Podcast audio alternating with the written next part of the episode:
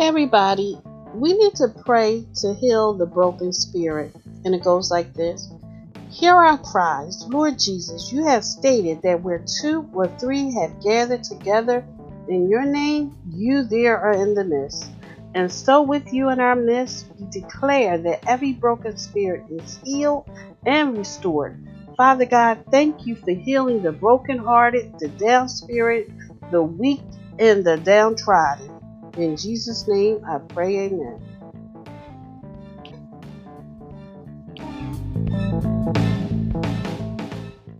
The podcast you just heard was made using Anchor. Ever thought about making your own podcast? Anchor makes it really easy for anyone to get started. It's a one stop shop for recording, hosting, and distributing podcasts. Best of all, it's 100% free. Sign up now at anchor.fm slash new. That's anchor.fm slash new to get started.